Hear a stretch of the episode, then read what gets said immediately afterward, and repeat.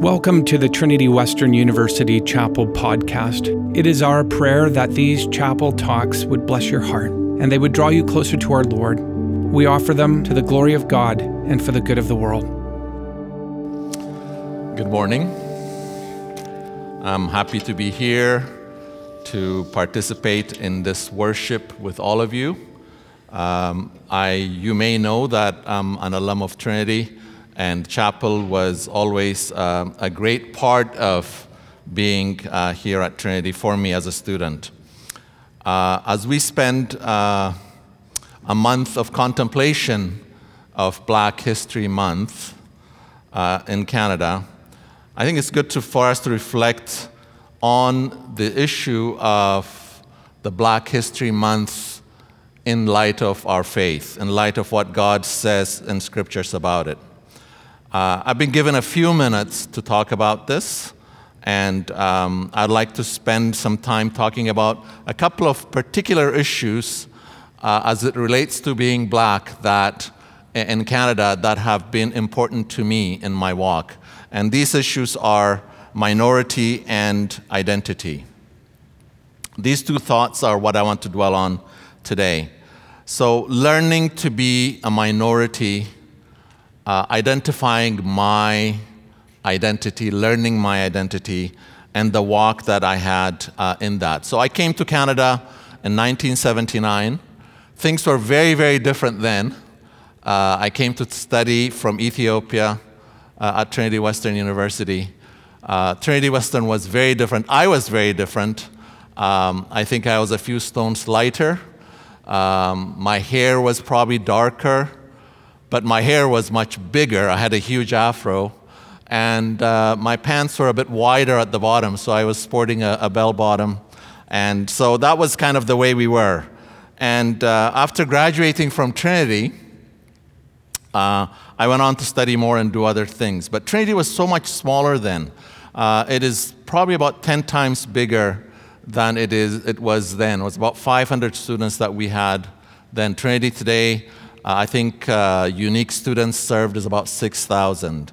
Uh, there were five black students at Trinity.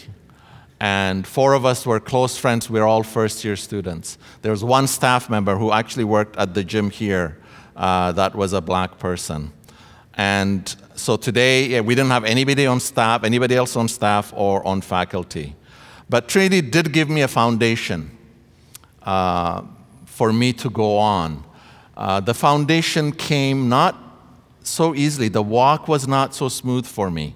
Uh, the issues of identity and minority actually played havoc with me as I walked through that. But because of the foundation I, I got at Trinity, I was able to um, spend my life, several decades, helping uh, people in 30 countries through different organizations, uh, millions of people uh, get out of poverty. I was able to, to teach and mentor hundreds of uh, students either through academic or professional setting or through leadership training.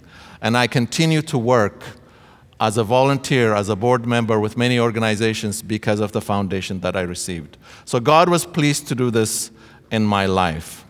But what were my first impressions? Why do I talk about minority? So when I first came here, I was so busy trying to adjust to learn. There was the novelty of coming to a place which was so different. I came from a communist country, which was at that time restrictive with the news, and I could not believe that I could get news freely. Freedom of the press really fascinated me, even as a 17 year old. And so I was so busy, I did not think about being in the minority. So I should have, you think intellectually, I would have thought that I am coming to a different place, I will be in a minority. Well, it was there in the cognitive sense, but it had not sunk in emotionally. So it was really, really difficult for me when I all of a sudden one morning I got up and I realized that what I knew to be my language is not the language of the majority anymore. What I knew to be my culture is not the culture of the majority anymore. I am in the minority. And the feeling is very, very strange. Sometimes we interpret it as being homesickness because what we seek is to reestablish that majority. It only, in our minds, it can only come back if we are in that setting that we grew up in, that we understand that is our, our own. So we tried to do a number of different things. My four friends, all from Africa, first year students, and I tried to seek out other associations. In fact, we joined an African Students Association of the Lower Mainland, where it was centered out of UBC, uh, SFU, and UBC, SFU, BCIT students and Trinity students were part of it. We're trying to, to belong, we're trying to be part of the majority. The other issue is identity. So the idea of identity is quite interesting. It's, there's an overwhelming quest for understanding who I am. Once you understand that you are in the minority, you start asking that question Who am I? So, in, in my second year, especially, that thought really gripped me. And I, I spiraled into depression trying to figure out what is my identity. Those were very, very difficult years. I was obsessed with that notion. It's a critical point for many of you, I know, for young people to understand your identity, especially if you're placed in a place of minority. In some ways, we identify as something we have constructed in our own minds, impressions from memory, articulation, enunciation, all of those things. I'm not exactly sure uh, what it is, but it seems to me to be framed in our culture and in our history. And most importantly, and that was for me the deceiving fact, is my own impression of or imagination of reality. So you start thinking of these old theories of otherness, uh, being the other. Uh, you want to find people like you, as I said, trying to identify with those. But I think about it now. I did not know it then. Sorry. I did not know it then. But God was working in me, trying to show me things. As I think about it now, I know that I went through a transformation of thought. My mindset started, began to change. And I started to see myself as a multifaceted as, as being made up of multifaceted segments, attributes. I'm a student. I'm an Ethiopian. I'm African. I'm a black man. I'm a Canadian. I'm a Christian. I'm a professional. And much later, a father, a husband, a community member, a leader, a follower. There came the realization at one point in my life that my identity was not based on a singular attribute, and that my ethnic heritage, my blackness, my Africanness, was only one of those many, many attributes. So our, my identity was composed of all of these attributes. And then I started thinking more about sameness rather than differences. I started realizing in the equation, sameness was actually greater than differences. It was an interesting realization. I now know that it was God that was working in my heart to make me realize that. At that time, I did not. I thought it was an intellectual exercise on my, on my part.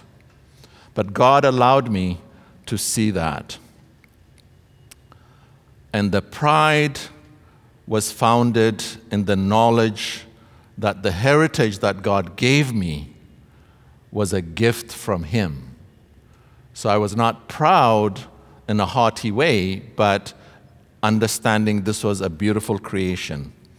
So my identity, hence, was secure in the crucible of God's purposeful creation. So the lessons learned I've got only a couple of minutes here, is what the scripture says. Indeed, in Genesis 1:27, God says, or the scripture says, So God created man in his own image. In the image of God, he created them, male and female, he created them. So this is the foundational principle of our identity. And then later on we can read in Jeremiah 1:15, before I formed you in the womb, he says, I knew you. In Ephesians it says, for we are his workmanship created in Christ. And the psalmist, the beautiful passage 139:14 says, "For I am fearfully and wonderfully made." Yes, God made us with all these attributes, beautiful attributes.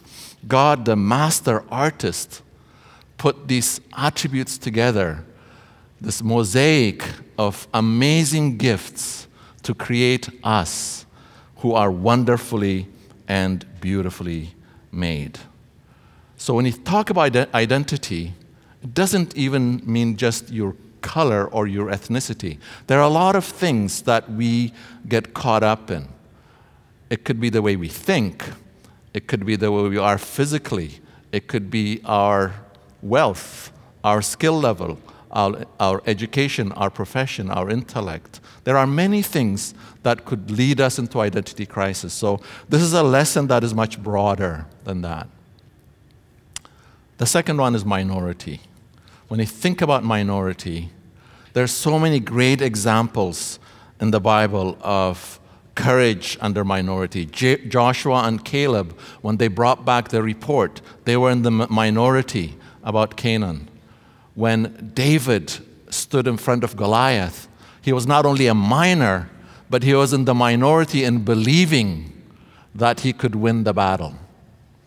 And then we come to my favorite passage in the Bible, Nehemiah, when all of the people that he had put together were so scared because they felt they were in the minority, because they were going to be attacked by their enemies, because the people that were with them were looking at the enemies instead of the job of building the wall that God had assigned them.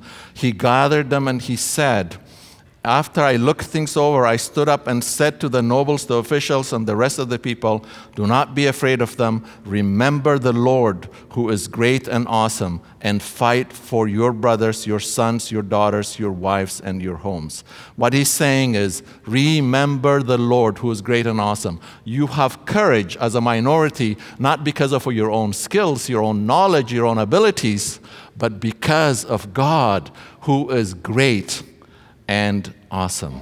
So that is what God gave me to live as a minority with courage and joy. So we identify in Him for every one of us who struggle with the issue of identity. It is God that gives us our identity. It is in Him that we have our identity.